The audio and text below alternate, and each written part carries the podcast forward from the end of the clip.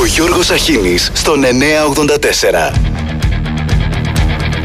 Καλημέρα, καλημέρα. Πέμπτη, 21 ο μήνας βαστάτε Τούρκοι τάλογα. Όχι τάρματα, τάλογα. Ένας από τους μεγάλους Έλληνες της σκέψης, ο Ηράκλειτος, είχε πει ότι η διαμόρφωση του χαρακτήρα σου γίνεται από τις επιλογές σου μέρα με την ημέρα.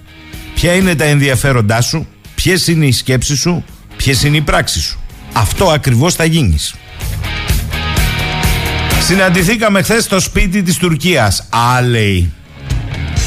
Δεν έχει σημασία ότι εκεί είναι η μόνιμη έδρα της τουρκικής αντιπροσωπείας για τον ΟΗΕ, ούτε ότι εκεί είναι το τουρκικό πραξονείο, ούτε ότι εκεί φιλοξενούνται και τα γραφεία της ψευδοτουρκικής δημοκρατίας Βορείου Κύπρου.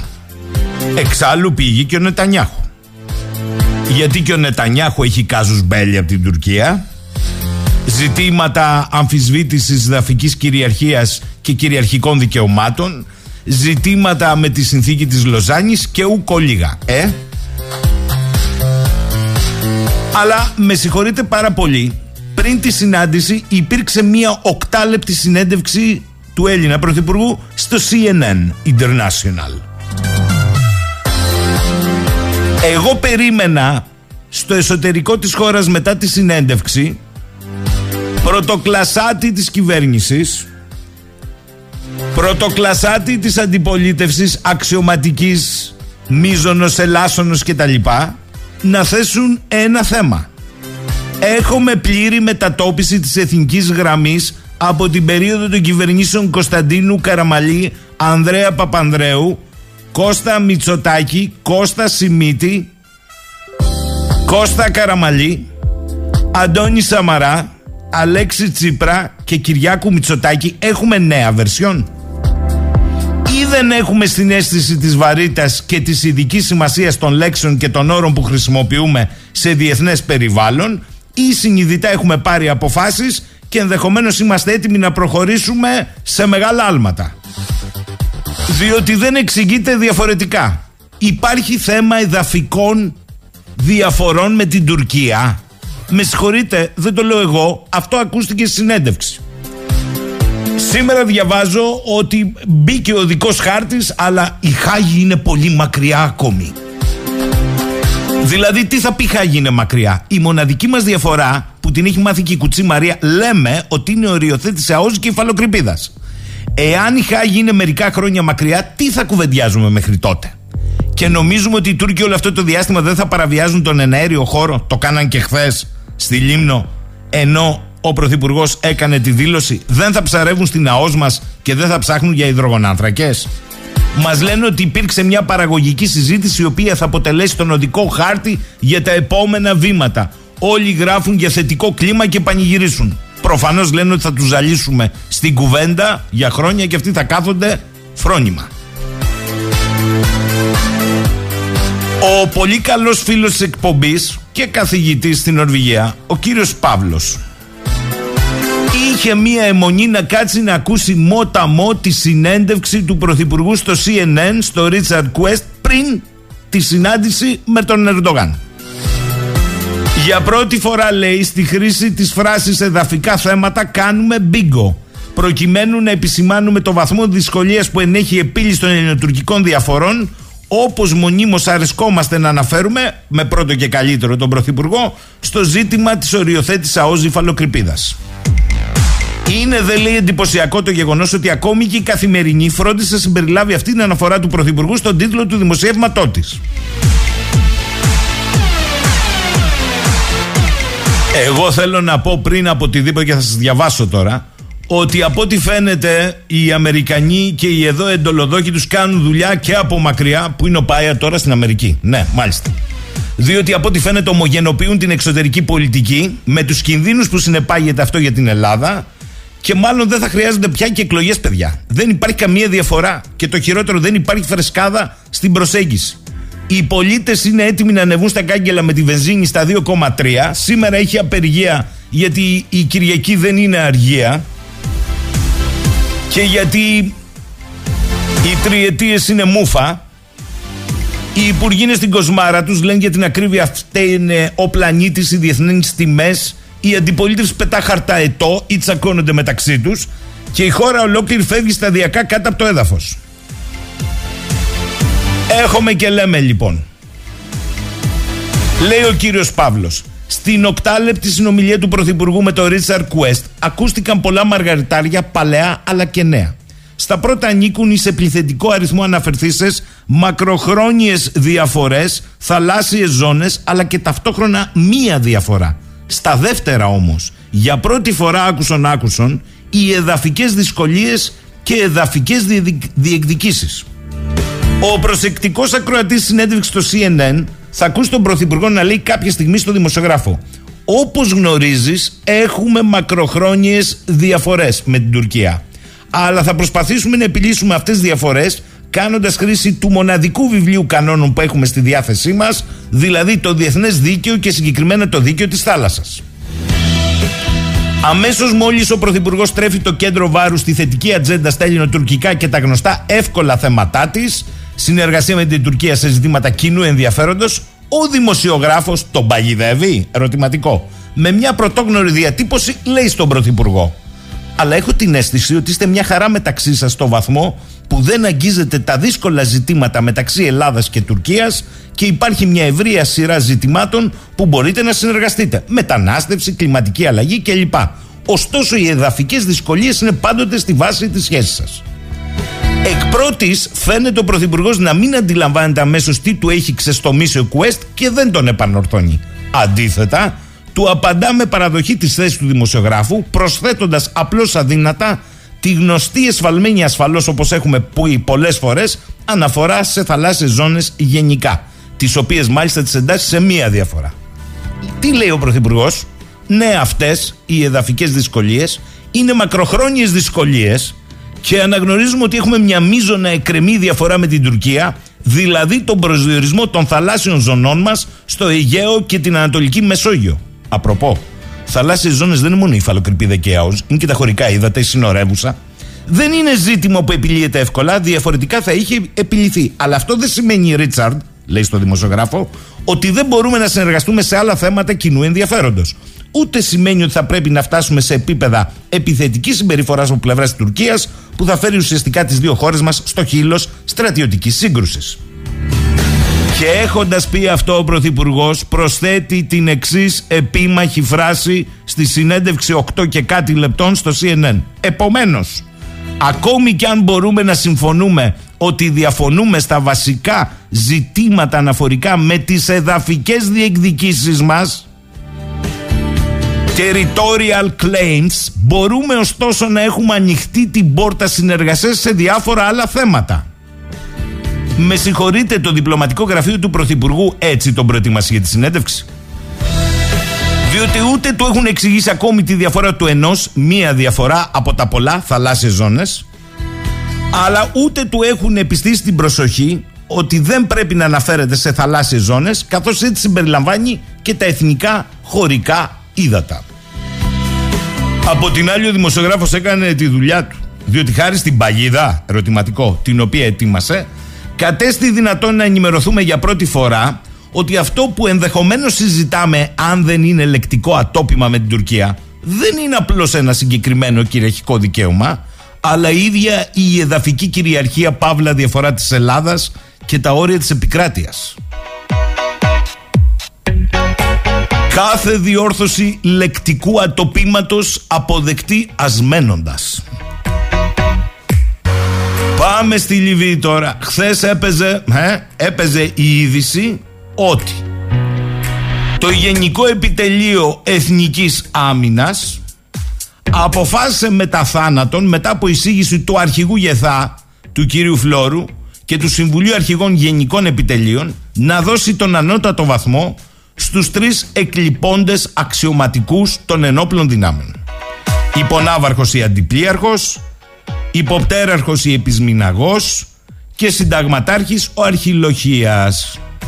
Οπότε όλα τα μέσα είπαν ίστατη αναγνώριση κτλ. Ωραία. Καλά κάναν. Μετά θάνατον βέβαια. Αλλά τέλος πάντων. Το ωραίο είναι αλλού. Εξηγείται στην απόφαση το σκεπτικό. Για ποιο λόγο τους δώσαν μετά θάνατον τους βαθμούς, σας διαβάζω. Διότι απεβίωσαν κατά την εκτέλεση υπηρεσίας που συνεπάγεται αυξημένο κίνδυνο. Δηλαδή το ΓΕΘΑ εκ των υστέρων αναγνωρίζει ότι η αποστολή που τους έστειλε πικνίκ ήταν αυξημένου κινδύνου. Και πώς αυτό συμβιβάζεται με όσα έχουν γίνει γνωστά μέχρι σήμερα, όπως για παράδειγμα η αλλαγή αεροδρομίου προορισμού; Αν λοιπόν ήταν αυξημένου κινδύνου, ουδής ενδιαφέρθηκε να αξιολογήσει πραγματικούς και δυνητικούς κινδύνους που συνεπάγονταν η αλλαγή του δρομολογίου, για παράδειγμα, και σε μια αποστολή αυξημένου κινδύνου, το ΓΕΘΑ αποδέχεται αλλαγή δρομολογίου που συνεπάγεται ακύρωση στην πράξη μεγάλου μέρους του αρχικού επιχειρησιακού σχεδιασμού. Αν υπήρχε. Συμπέρασμα. Εκ των υστέρων το ΓΕΘΑ παραδέχεται ότι ήταν υψηλού κινδύνου. Το τι έκανε είναι άλλο. Διότι σε μια αποστολή αυξημένου κινδύνου είναι αδιανόητο να μην έχεις διασφαλίσει, όπως λένε οι ειδικοί, αδιάλειπτη επικοινωνία με το πεδίο. Το πιο απλό. Έχει και καλύτερο.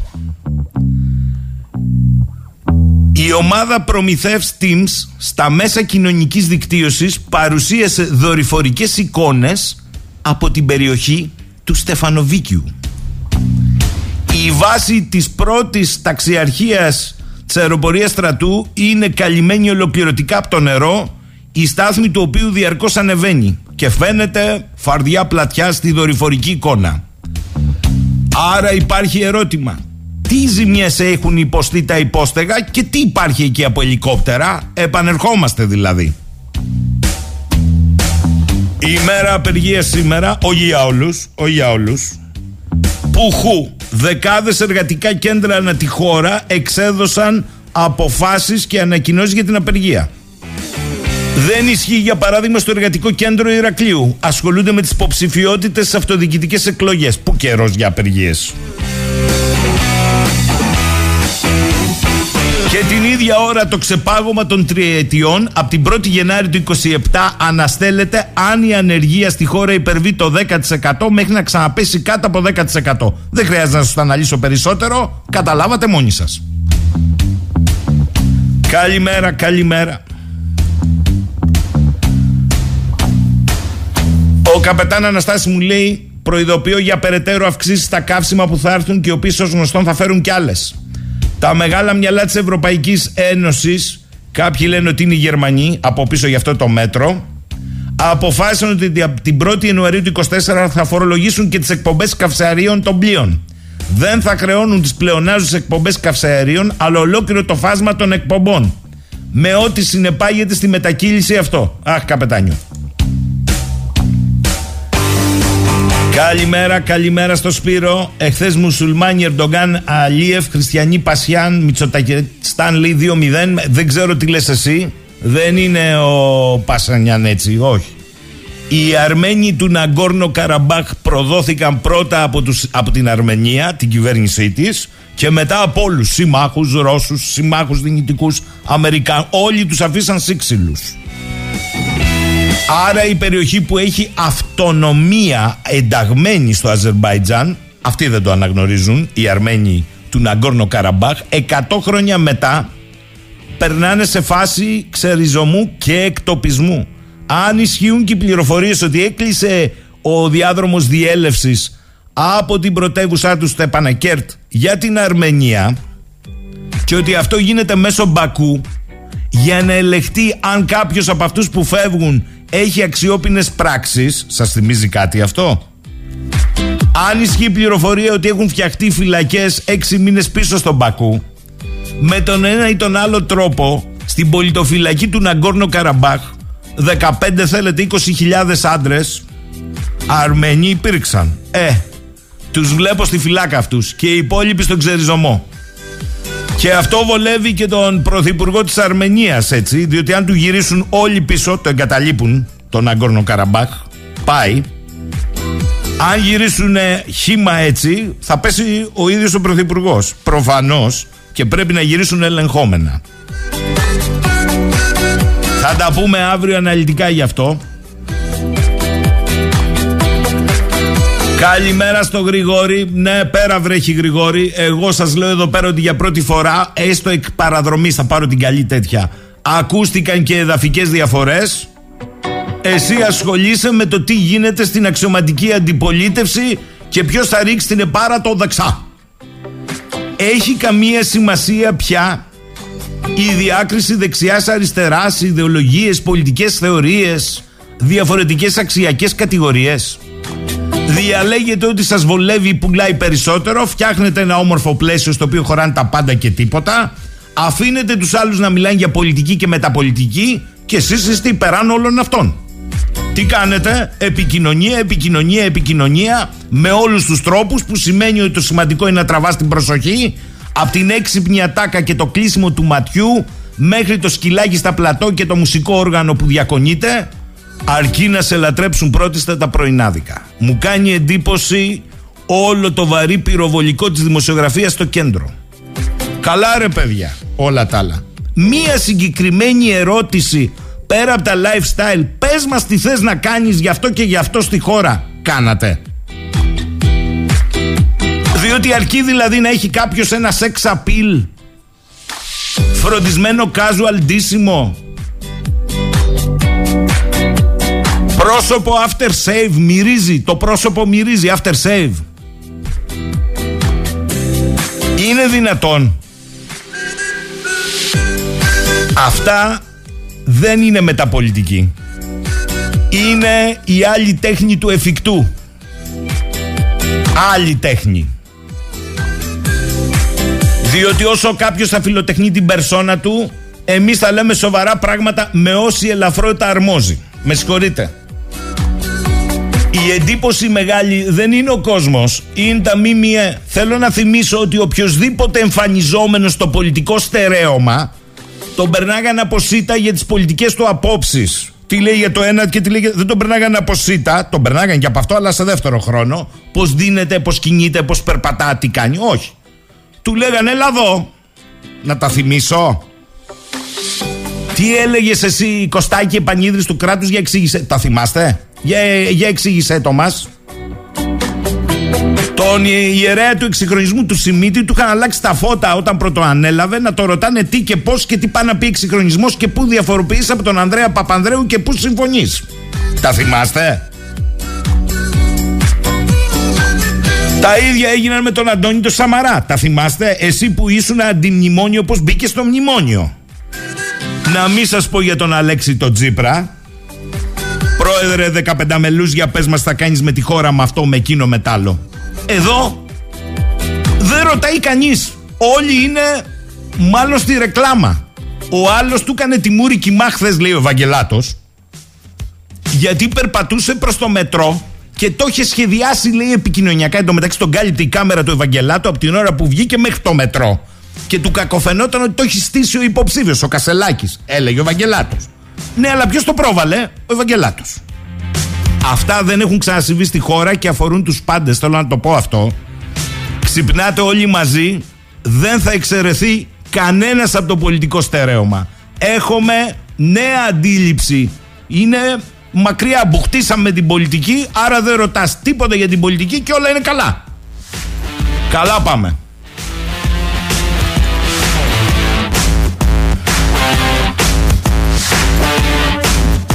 Καλημέρα Γρηγόρη, καλημέρα. Καλημέρα Νίκο. Εικόνες από το μέλλον μας λέει στον Αγκόρνο Καραμπάχ. Ούτε που έχουμε υποψιαστεί τι μας περιμένει. Μην ξεχάσουμε να ψηφίσουμε το Δημοτικό Σύμβουλο που μας εξυπηρετήσει και τα υπόλοιπα είναι απλώς Πέμπτη. Λοιπόν, είναι 26, πάμε τραγούδι σε διάλειμμα.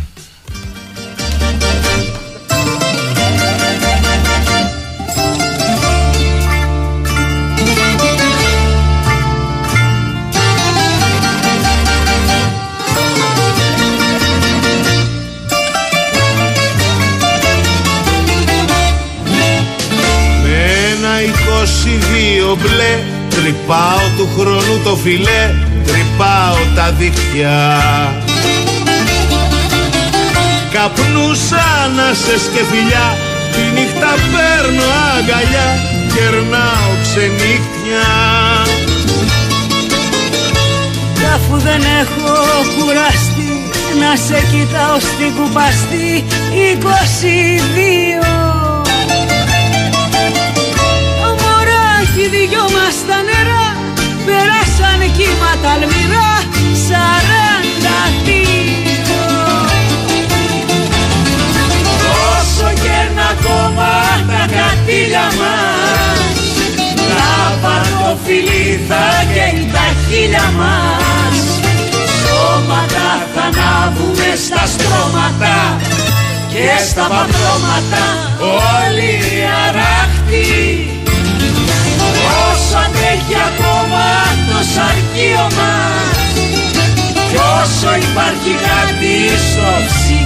μας.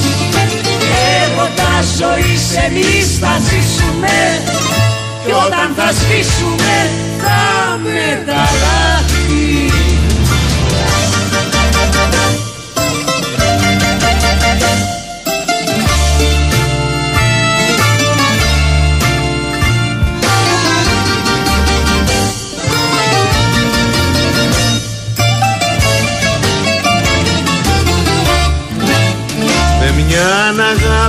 ανακοχή σε ένα καινούριο ταχύ θα τριγυρνάμε.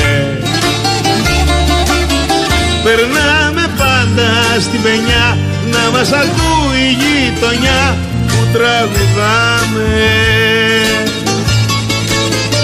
Κι αφού δεν έχω κουραστεί μαζί σου να έχω μοιραστεί είκοσι χρόνια τραγούδισα γι' αυτό Βάλε στο αίσθημα ρεύστο για αγάπη αιώνια. Όσο και να κόβα τα κατήλια μας Λάβα το φιλί θα καίει τα χείλια μας. Σώματα θα ανάβουμε στα στρώματα και στα παπλώματα όλοι αράχτοι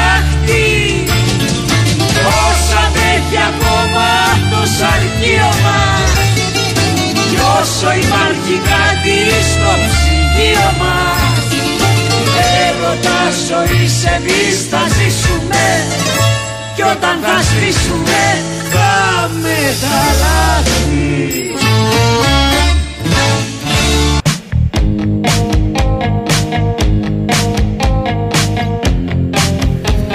Εδώ είμαστε, λέει ο φίλος μου Σπύρος. Σαν σήμερα, οι Τούρκοι στα δικαστήρια της Αμασίας κρέμασαν 170 πόντιους Έλληνες με συνοπτικές διαδικασίες.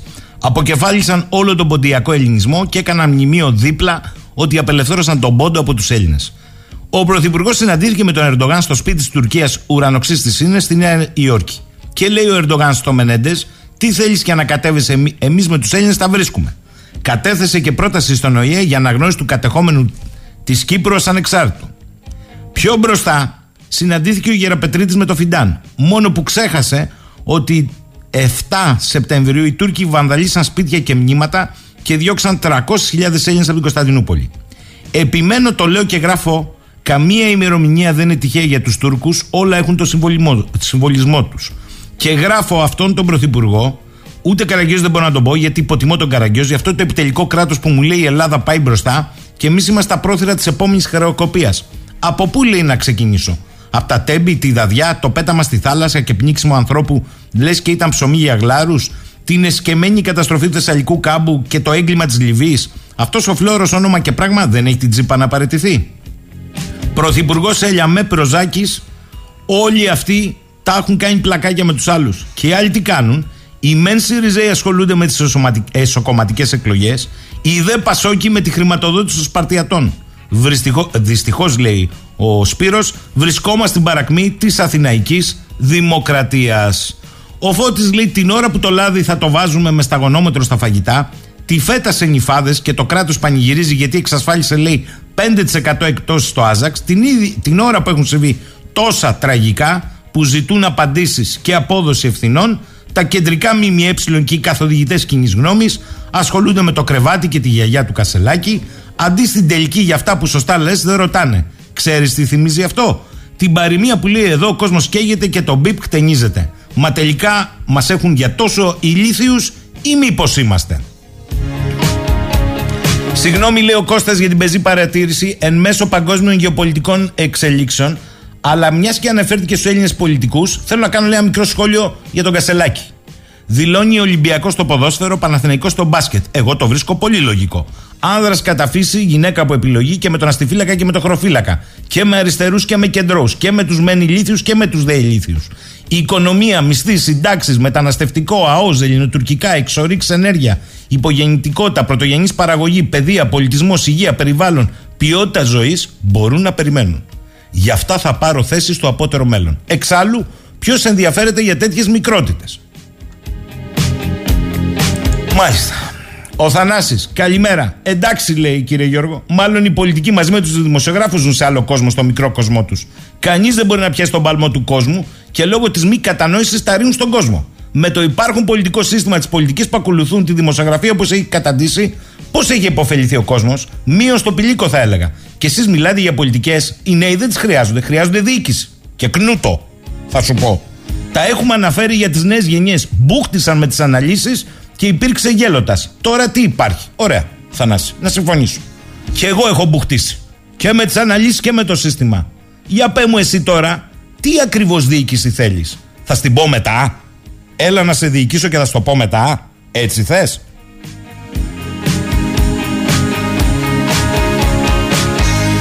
Θα ήθελα, λέει εδώ ο Δημήτρης, να δω δημοσιογράφους μεγάλων καναλιών να ασχολούνται ουσιαστικά με τα σοβαρά προβλήματα και να στριμώχνουν τους πραγματικά υπεύθυνους για την κατάδια της χώρας. Ενίοτε σοβαρά ρεπορτάζ αποτελούσαν σοβαρές ενδείξεις ώστε να κινηθούν οι εισαγγελείς και μπορούσε κάποτε ένα ρεπορτάζ να γίνει κανονική δημοσιογραφία. Πού πήγαν αυτές οι εποχές, Εγώ είπα κάτι στην αρχή και δεν με ενδιαφέρουν τα εσωτερικά κανενός. Με ενδιαφέρουν όμως τα εξωτερικά της χώρας.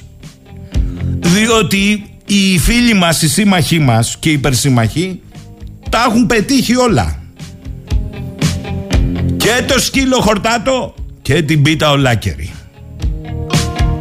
Διότι εχθές άκουσα και την αντιπολίτευση. Είτε την αξιωματική είτε την ελάσσονα.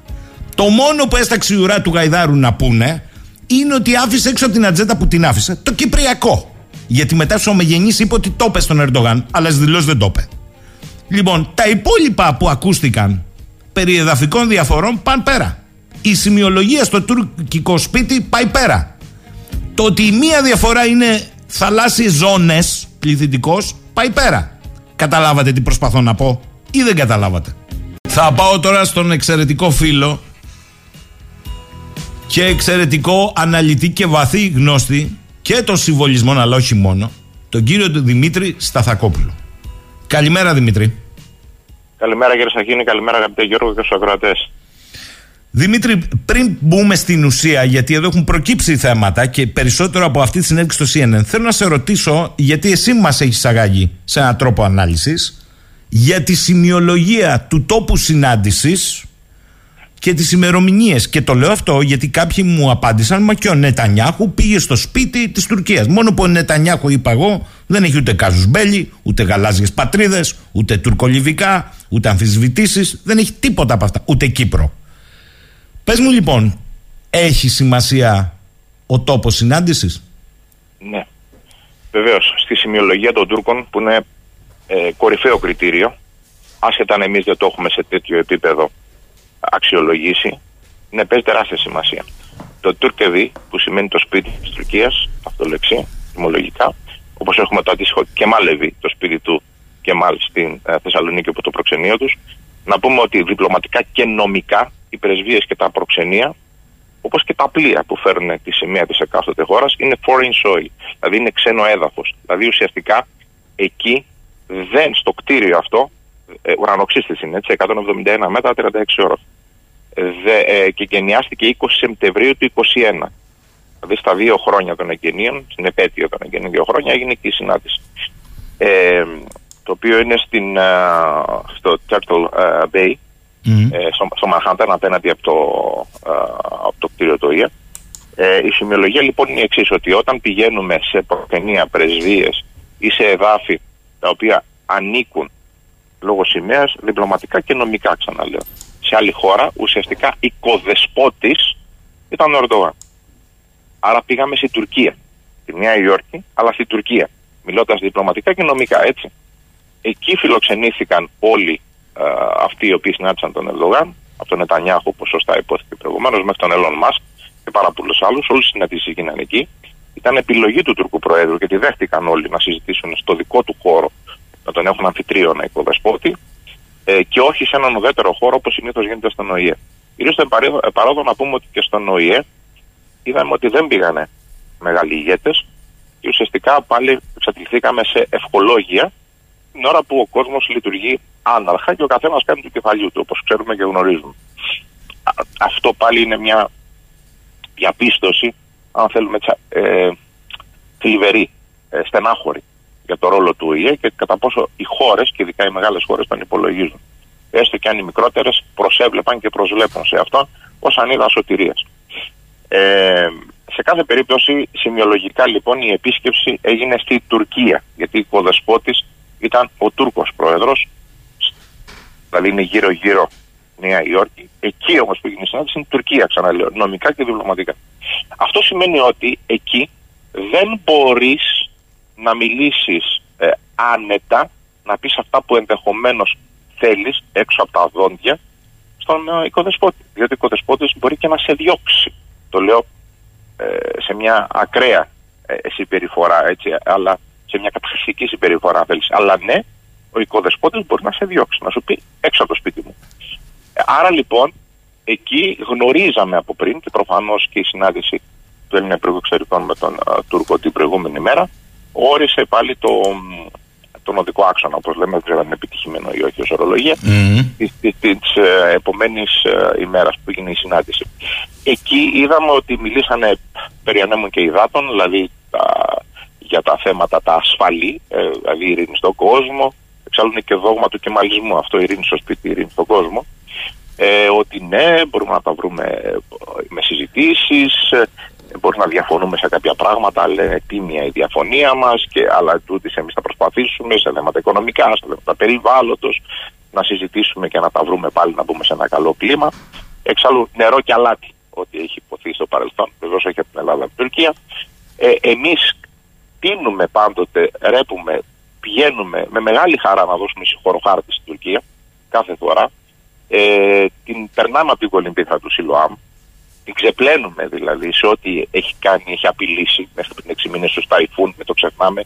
Ε, ξεχνάμε ότι δεν έχει έρθει το κάζου Μπέλι, ότι είναι ενεργό το για μένα ακυρώσιμο και όχι άκυρο ε, τουρκολιβικό μνημόνιο, οι απαιτήσει στη Θράκη, η, ε, η μειονότητα που λέγεται τουρκική και όχι ε, μουσουλμανική, η αποστρατικοποίηση των νησιών, Τουρκετζίαν, ε, ε, ε, καθόλου επιρροή του Καστελόριζου, ε, ζήτησε την προηγούμενη μέρα της συνάντησης από το βήμα του ΟΗΕ ε, το είχαμε και πέρσι αλλά φέτος πολύ έντονα και προβλήθηκε να αναγνωριστεί ε, η, βόρεια, η βόρεια κατεχόμενη Κύπρος ως ανεξάρτητο κράτος από τις χώρες και να αρχίσουν οι, οι, οι, οι διπλωματικές σχέσεις. Μην ξεχνάμε ότι άτυπα όλες οι χώρες διατηρούν στα κατεχόμενα διπλωματικά γραφεία εξυπηρέτησης των πολιτών τους που κατοικούν στα κατεχόμενα. Άρα δηλαδή μια de facto αναγνώριση υπάρχει έτσι κι αλλιώς. Εξάλλου και Ελληνοκύπροι πάρα πολλοί που πηγαίνουν και ψωνίζουν στα κατεχόμενα ή βάζουν βενζίνη για λόγους οικονομίας ή παίζουν στα καζίνο ή πηγαίνουν στα κέντρα διασκέδασης, ουσιαστικά έχουν αναγνωρίσει μια de facto κατάσταση. Και βεβαίως αξιοσημείωτο είναι, γιατί το διάβασα αρκετές φορές τυπωμένο, το έχει γίνει παντού στο δελτίο τύπου τυπογραφικό λάθος. Διότι διάβασα δήλωση του, Υπουργού, του Έλληνα Υπουργού Εξωτερικών ότι εμείς δεν θέλουμε βεβαίως να γίνει καμία αναγνώριση και να έχουμε δύο κράτη, αλλά ευελπιστούμε την λύση, ουσιαστικά το σχέδιο ΑΝΑΝ είναι, ε, σε μια διζωνική και δεν υπόθηκε δικοινοτική ε, λύση, ομοσπονδία, αλλά δικοινωνική. Το κοίταγα, το ξανακοίταγα, τι σημαίνει δικοινωνική. Υπάρχει μια τεράστια διαφορά στα νομικά, και μιλώντα ω νομικός εδώ, ότι όταν λέμε δικοινοτική, σημαίνει το εξής.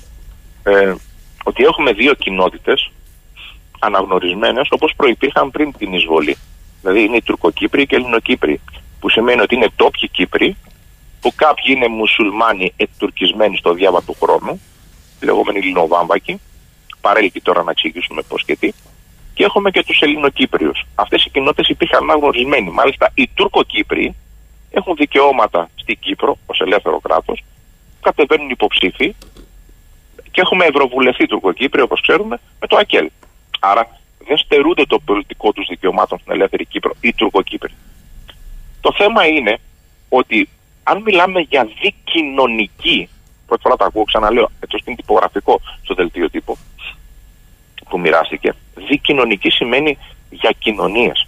Άρα στην κοινωνία δεν μιλάμε πια για κοινότητα Τουρκοκυπρίων, μιλάμε για κοινωνία μουσουλμάνων αυτοπροσδιορισμένων ως Τουρκοκυπρίων, οι οποίοι μέσα μπαίνουν επικοί, που δεν είναι τόπιοι Τουρκοκύπροι, και μιλάμε για πρόσφυγες που έχουν βρεθεί εκεί, για μετανάστες, παράτυπους και όλων, όλους αυτούς οι οποίοι κατοικούν για κάποιον λόγο, επιχειρηματικό, φορολογικό παράδεισο ή οτιδήποτε στην ε, κατεχόμενη Κύπρο, στη Βόρεια Κύπρο, οι οποίοι μπορούν να χαρακτηριστούν ως κοινωνία της Βόρειας Κύπρου, μεικτή, όχι απλώς τουρκοκύπροι, κοινότητα δηλαδή, και οι οποίοι τι θα έχουν αυτοί; Θα έχουν συμμετοχή στο ομόσπονδο αυτό κράτος, που δεν μιλάμε για κάτι άλλο. Άρα λοιπόν ένα ερώτημα από τη συνάντηση και από το δελτίο τύπου είναι αυτή. Καλά, μπορεί να είναι τυπογραφικό λάθος. Α το, ας το αφήσουμε ναι, αυτό. Ναι, Ας το αλλά αφήσουμε. λέμε τώρα τι μπορεί να σημαίνει αν Ναι, δεν ναι. είναι τυπογραφικό Σωστά, λάθος. σωστά. Γιατί το, το είδαμε. Μην Οπότε το ερώτηση. κουράζεις, Δημήτρη. Μην το κουράζεις. Οκ. Στη, στη μεταξύ του συνομιλία χθες δεν υπόθηκε τίποτα για την Κύπρο. Μετά ο Πρωθυπουργός είπε στο δείπνο που ακολούθησε με τους Ομογένει ότι το είπε στον Ερντογάν. Αλλά Ναι. στις επίσημες δηλώσεις δεν υπάρχει πουθενά αυτό. Το ζή- Λέω για το δελτίο τύπου του, του ναι, υπεύθυνου, ναι, ναι, έτσι, σωστά. τίποτα. Το ερώτημα το κρίσιμο εδώ είναι ότι από χθες μας λένε ένα οδικό χάρτη και μάλιστα σήμερα στις αναλύσεις λέει θα πάρει όμως χρόνο για τη Χάγη. Μα αν η διαφορά σου είναι μία, η οριοθέτηση υφαλοκρηπίδας ΑΟΣ, τι θα κάνεις, θα, θα κουβεντιάζεις από αυτής της μίας διαφοράς για χρόνια; Γιατί εδώ από αυτή τη διατύπωση προκύπτει ότι τελικώς συζητιούνται κι άλλα. Και έρχομαι ακριβώς σε αυτό που αν θέλεις επιχείρησε ο Αμερικανός δημοσιογράφος τη δουλειά του έκανε στο CNN ο οποίος σε μία γύριστη είπε ο, στον Πρωθυπουργό ότι εντάξει το, τα άλλα της χαμηλής έντασης που φαίνεται ότι συνεννοείστε από εδώ και από εκεί αλλά αφήνετε στην άκρη τις εδαφικές διαφορές. Και ο Πρωθυπουργός αντί να τον διορθώσει απαντά επ' αυτού και λέει ότι δεν σημαίνει ότι δεν μπορούμε να συνεργαστούμε σε άλλα θέματα ενώ αυτές οι εδαφικές δυσκολίες είναι μακροχρόνιες και με, λίγο παρακάτω λέει επομένως ακόμη και αν μπορούμε να συμφωνούμε ότι διαφωνούμε στα βασικά ζητήματα αναφορικά με τις εδαφικές διεκδικήσεις μας μπορούμε ωστόσο να έχουμε ανοιχτή την πόρτα συνεργασίας οι δύο. Με συγχωρείτε κύριε Σταθακόπουλε. Έχουμε εδαφικές διαφορές δηλαδή ξεκινώντας από τα χωρικά ύδατα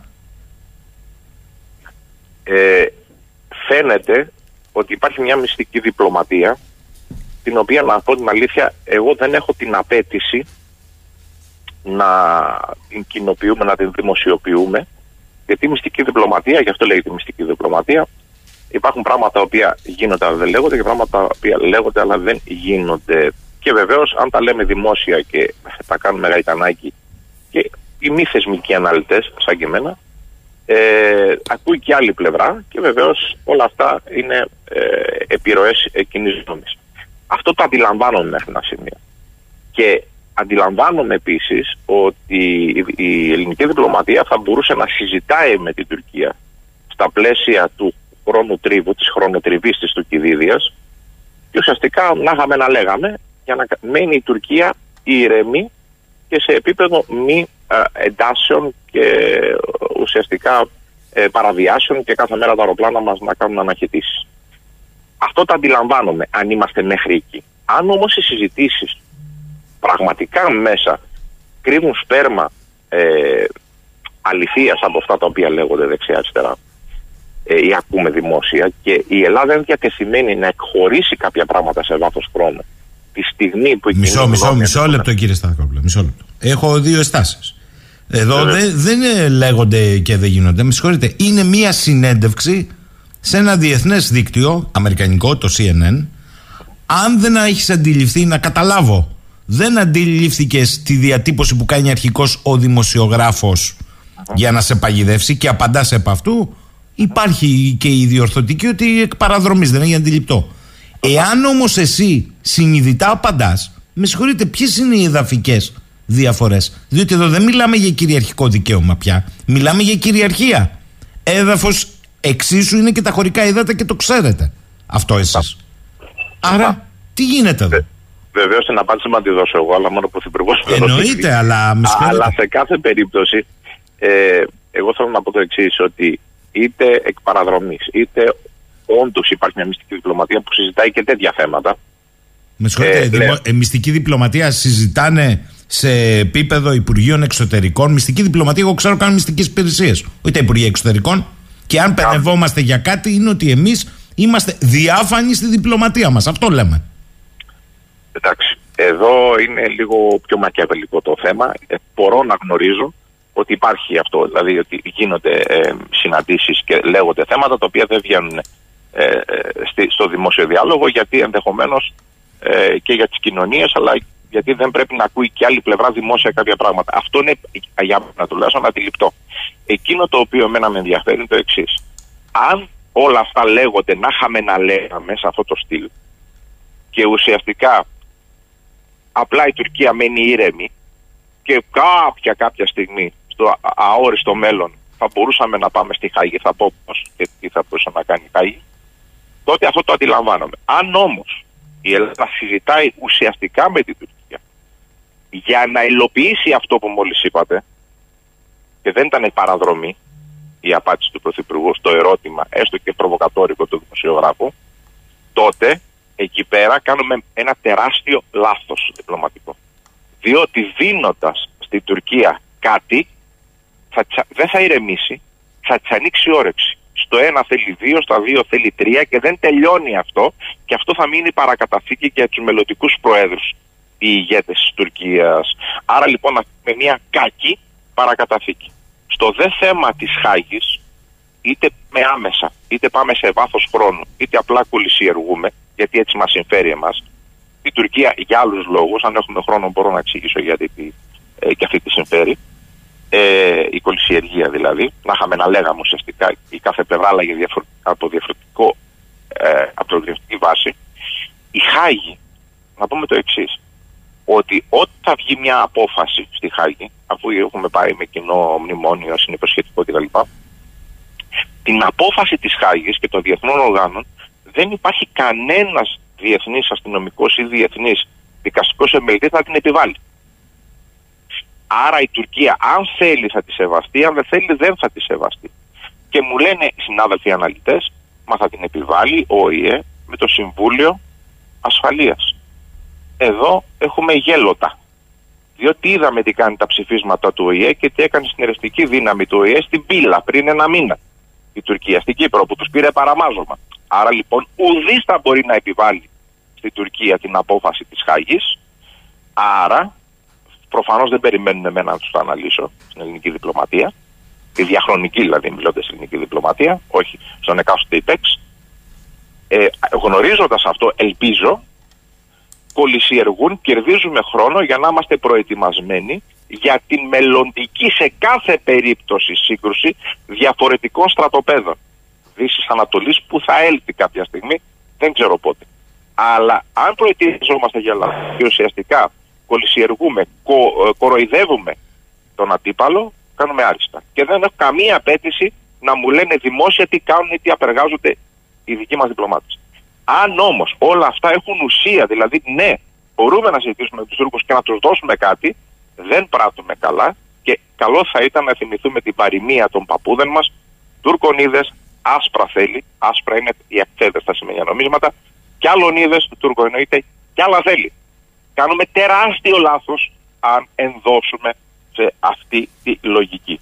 Επομένως, κουβέντες για τις κουβέντες ναι, ε, ουσία όχι εγώ θα έλεγα, η Χάγη δεν θα λύσει τίποτα ουσιαστικό, πολύ απλά γιατί η Τουρκία έχει τη διακριτική ευχαίρεια να μην το εφαρμόσει και ο ουδής θα της το επιβάλλει.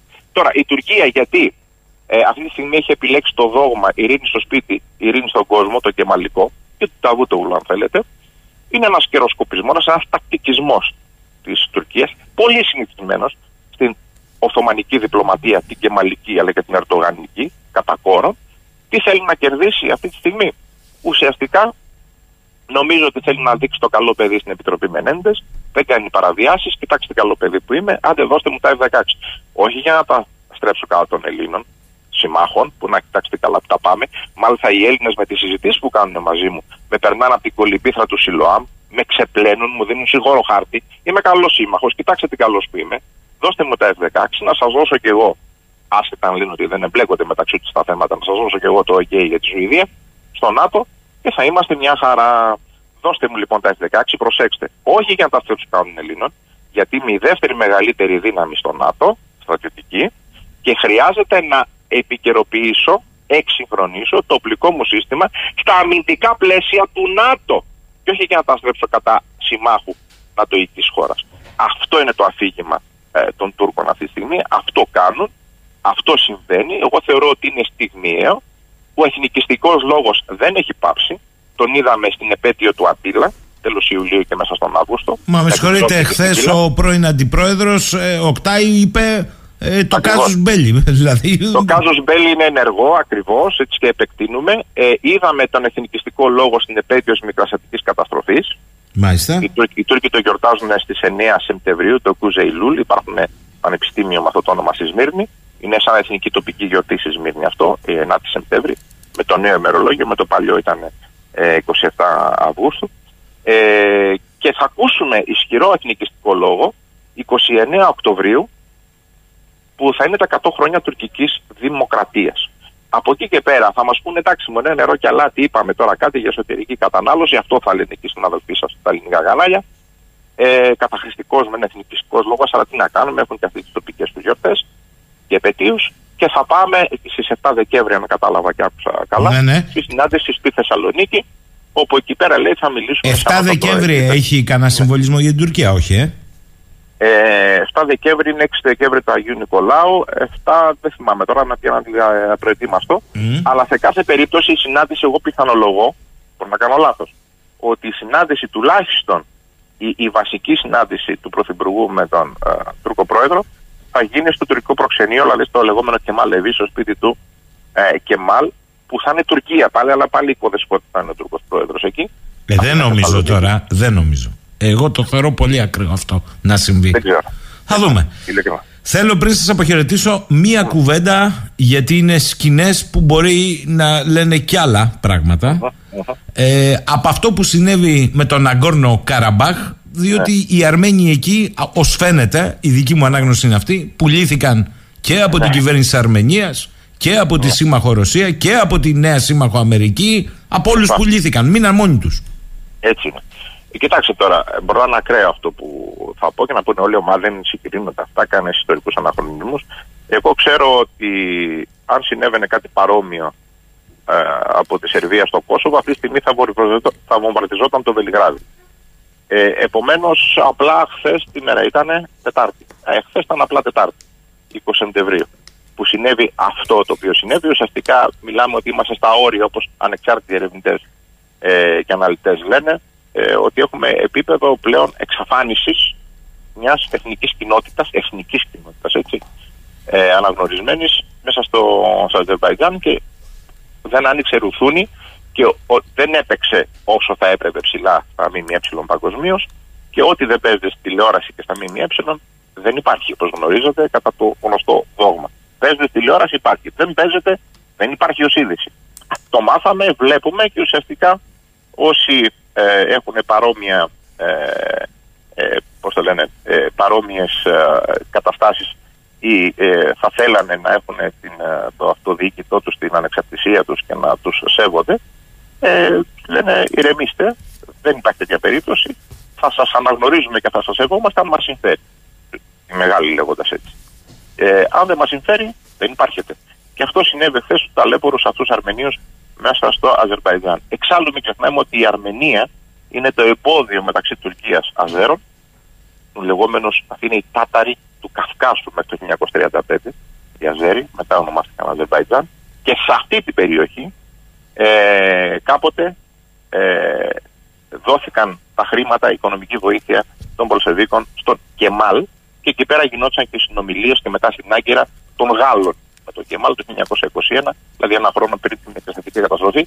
Και εκεί πέρα μας πούλησαν και οι Ιταλοί που παραβίασαν τη συμφωνία Βενιζέλου Τιτόνη και ουσιαστικά όλοι αυτοί έγιναν εχθροί μας από σύμμαχοί μας και έτσι οδηγηθήκαμε και στην εξωτερική καταστροφή.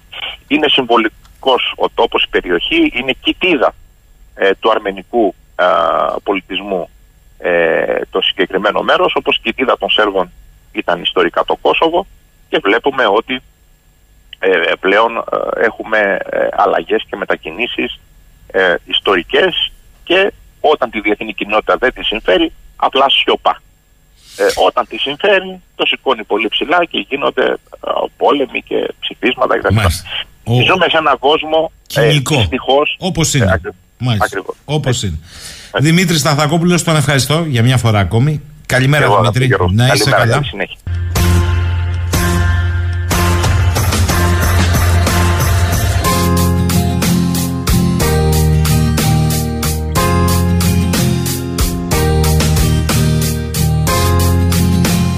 11 και 10. Α, εδώ βλέπω σας απασχολούν πολύ τα εσωτερικά, εσωκομματικά. Λέει ο Γιώργος, στο ΣΥΡΙΖΑ πήγαν σε εκλογές και δεν έχουν ούτε μισή πρόταση ως πρόγραμμα. Η προγιαγιά του Κασελάκη, η κουμπάρα και ο φίλος Αχτσιόγλου και από τη Γανίτα τίποτα. Είναι ξεκάθαρο τι συμβαίνει. Το πλαίσιο είναι Κυριάκος Κασελάκης και κοροϊδία ΣΥΡΙΖΑ Νουδού γιατί είναι ένα κόμμα δεν υπάρχει πια καμία αμφιβολία. Μάλιστα ο Γιάννης. Είναι απλό, ξέρουν ότι μεγάλο μέρος του λαού δεν μπορεί να σκεφτεί για τον εαυτό του, οπότε έχουν στρατεύσει τα ΜΜΕ να θέτουν την κουβέντα στη βάση που θέλουν. Καλημέρα, επανήλθε ο, ο νέος φίλος, ο Θανάσης. Έχεις δίκιο, λέει. Δεν θέλω να μου πει μετά, αλλά βλέπω και όλα τα κομματόσκυλα που περιμένουν το και από τα κανάλια για τις κινήσεις τους. Θα βγουν και δεξιοί τέτοιοι στο μέλλον. Γιατί σου είπα εγώ, Θανάση, ότι δεν αφορά όλο το πολιτικό σύστημα το φρουτό. Σοβαρά. Αυτό κατάλαβες. Αυτό εκεί πάμε. Εκεί ακριβώς πάμε. Επαγγελματικές κατασκευές εικόνων, χαρακτήρας, χαρα... χαρισματικότητας, χρήση συμβολικών όρων και τόπων, χωρίς πολύ ψάξιμο, αρκεί να προστίθεται στην εικόνα που θα φιλοτεχνείς με τις αναφορές σου και προσοχή, όχι πολύ βάθος, αρκούν πινελιές. Τα παραπάνω, το βάθος, κουράζει και χάνεται η προσοχή των θεατών οι οποίοι εννοείται ότι στη μεταμοντέρνα εποχή όλοι πάσχουν από διάσπαση προσοχής. Σκεφτείτε λοιπόν ποιος ή ποια θα θέλατε να είστε αν μπορούσε να σας κατασκευάσει τεχνητή νοημοσύνη και φτιάξετε το μόνο σας. Μπορεί και να τα καταφέρετε. Θέλετε να σας πω και άλλα προσόντα; Όλοι το zoom είναι το περιτύλιγμα. Βεβαίως πρέπει να υπάρχει κάποιο περιεχόμενο. Ποιο περιεχόμενο; Θα το βρείτε στην πορεία. Ανάλογα με τη συγκυρία δεν έχει και τόσο μεγάλη σημασία. Η δοσολογία είναι το μυστικό εδώ. Φανταστείτε τον εαυτό σας ως ένα υπέροχο βάζο στο οποίο αλακάρτ μπορούν να εναλλάσσονται τα πιο όμορφα λουλούδια του κήπου κόκκινα, κίτρινα, πράσινα, ροζ ακόμη και μαύρα αν πουλάνε. Αφήστε τα μέσα κοινωνικής δικτύωσης και τα συμβατικά μέσα να κατασπαράζουν τους αντιπάλους σας εσείς να είστε μεγαλόψυχοι, σκληροί αλλά αυροί. Να λέτε ότι δεν πιστεύετε τίποτα κακό, ότι όλοι είμαστε αγαπημένοι. Μια όμορφη ατμόσφαιρα.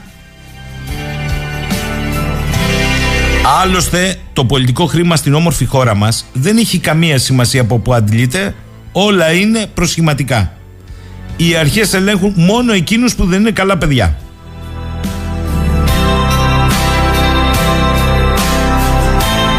Εύα λέει καλημέρα. Μάλλον τελικά αυτό αξίζουμε που λέει ο προηγούμενος ακροατές. Οι διαμορφωτές κοινή γνώμης ξέρουν πολύ καλά πώς θα άγουν και θα φέρουν το κοπάδι όταν υπάρχει ακόμη κόσμος που βλέπει συγκεκριμένους γιδοβοσκού των ΜΜΕ. Έχουμε ακόμη πολύ πάτο μπροστά μας. Λένε για την ακρίβεια, λέει ο Λάμπρος, λες και είναι μεταφυσικό φαινόμενο. Δεν λένε όμως πώ φτάσαμε να έχει 1500 δραχμές σε ένα κιλό ψωμί. Η ακρίβεια για τα χαμηλά στρώματα κατά 90% ήρθε με το ευρώ. Μάλιστα.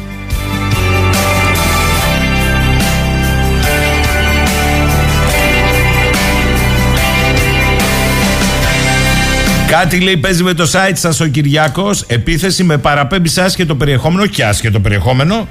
Αν μπει στο site του 984 βλέπεις νηφικά Ισπανίας. Τι να σου πω τώρα δεν ξέρω έχει πέσει. Τι γελάς ρε φίλε εσύ; Λοιπόν πάμε με ένα τραγουδάκι ε, επειδή βλέπω εδώ πολύ ενδιαφέρον για τα πολιτικά και τα ισοκομματικά, τα πούμε αύριο αναλυτικά αυτά, Παρασκευή. Πάμε ένα τραγουδί.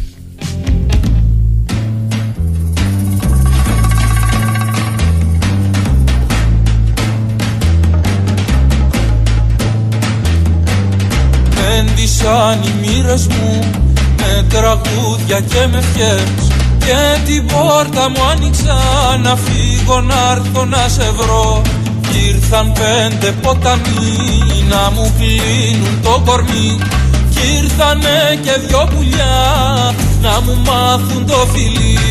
Κάτω στους πέντε ποταμούς, κάτω στους πέντε δρόμους.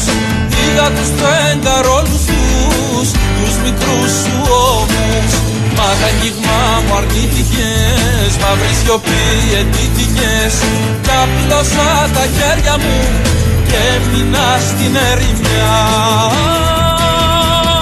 Με τόσα ψέματα που ντύθηκαν οι λέξεις Πώς να σου πω το σ' αγαπώ να το πιστέψεις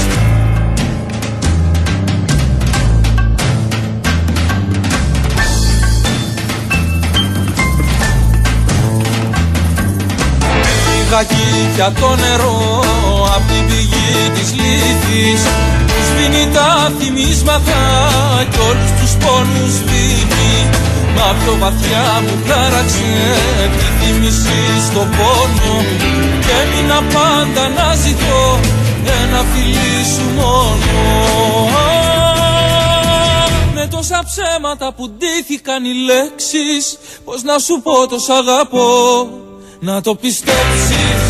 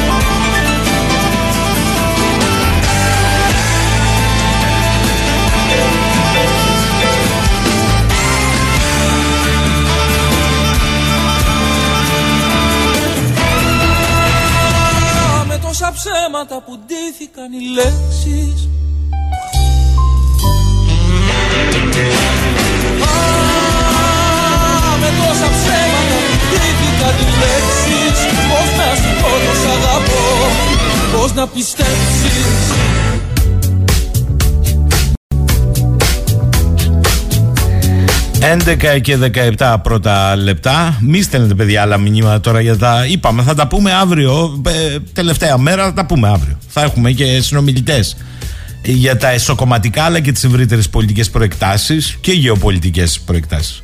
Α μείνουμε λίγο στα όσα συμβαίνουν την ίδια στιγμή μετά τη νέα ελληνοτουρκική συνάντηση, τα όσα συμβαίνουν στον Αγκόρνο Καραμπάχ, ε, διότι εκεί θα δείτε και άλλα πράγματα τώρα που μείνα μόνοι τους οι Αρμένοι του εθνικού αυτονομιστικού αυτού θύλακα ο οποίος κατά το διεθνές δίκαιο δεν είναι ανεξάρτητο κράτος είναι ενταγμένος στο Αζερβαϊτζάν ως πλήρως αναγνωρισμένη μειονότητα έμεινε από μόνη της βέβαια και η κυβέρνηση της Αρμενίας έκλεισε την πόρτα. Και λέω να δούμε διότι δεν είναι απλά ο ξεριζωμός. Εδώ υπάρχουν ενδείξεις ότι μπορεί να πάμε και σε καταστάσεις εκτοπισμού. Φυσικά το φιάσκο στη Λιβύη. Για όλα αυτά τώρα θα συνομιλήσουμε με τον αντιστράτηγο εναποστρατεία, τον κύριο Λάζαρο Καμπουρίδη, ίσως έναν από τους ανθρώπους με απόλυτη επίγνωση του πώς κινείται η Τουρκία σε όλα τα πεδία. Καλημέρα κύριε Καμπουρίδη. Καλημέρα κύριε Σαγίνη. Και ευχαριστώ πολύ. Θέλω να ξεκινήσουμε από αυτή τη νέα συνάντηση στο σπίτι της Τουρκίας του Ερντογάν με τον Έλληνα Πρωθυπουργό γιατί από σήμερα ακούω για τον οδικό χάρτη που μπήκε μπροστά Μπορεί να είναι μακρύς ο δρόμος για τη Χάγη, αλλά είμαστε σε άλλο mood, σε άλλο κλίμα. Πώς τα βλέπετε όλα αυτά; Ε, νομίζω ότι εντάξει, δεν μπορείς να περιμένει κάποιος σε μια συνάντηση των δύο ηγετών στο, το, το, υπό την αιγίδα στο περιθώριο της της Γενικής Ένωσης του ΟΗΕ. Ε, νομίζω ότι μιλάμε μόνο για ευχολόγια, ε, θετικό κλίμα. Βλέπω σήμερα είναι δεύτερο-τρίτο θέμα στο τουρκικό τύπο αυτή η συνάντηση. Πρώτο είναι το Καραμπάχ και δεύτερο είναι η συνάντηση Ερδογάν με τον Νετανιάχου. Ε, το θετικό κλίμα, ε, ευχολόγια, ο, ο δικός χάρτης, η Τουρκία κύριε Σαχίνη, η μεγάλη εικόνα είναι ότι η Τουρκία κερδίζει την καλή μας μαρτυρία που δείχνει προς τη Δύση αποφεύγουν εντάσεις ε, παραβατικής συμπεριφορά στο Αιγαίο για τα F-16 όπως επίσης ε, ε, για το θέμα της επικαιροποίησης Τελωνικής Ένωσης και συμφωνία για άρση της βίζας. Εμείς είμαστε αυτοί οι οποίοι να, είμαστε αντικείμενο μπορώ να πω. Ε, φυσικά και είμαστε υπέρ του διαλόγου. Δεν θέλουμε καμία ένταση, δεν θέλουμε πόλεμο, καμία χώρα δεν το θέλει.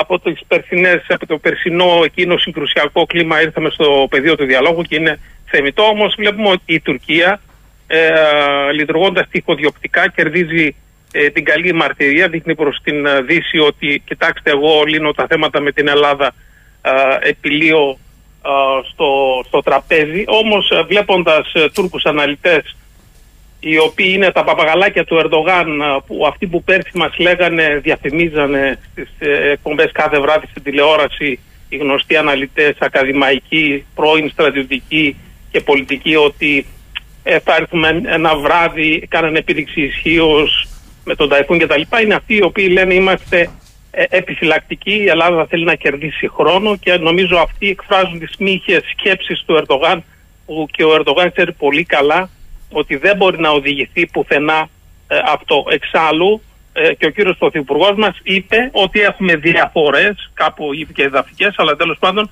ε, το προσπερνάω, έχουμε διαφορές αλλά μπορούμε να πάμε ε, να συμφωνήσουμε σε άλλα πεδία. Μα οι Τούρκοι θέλουν το πρώτο, δεν θέλουν τα άλλα πεδία.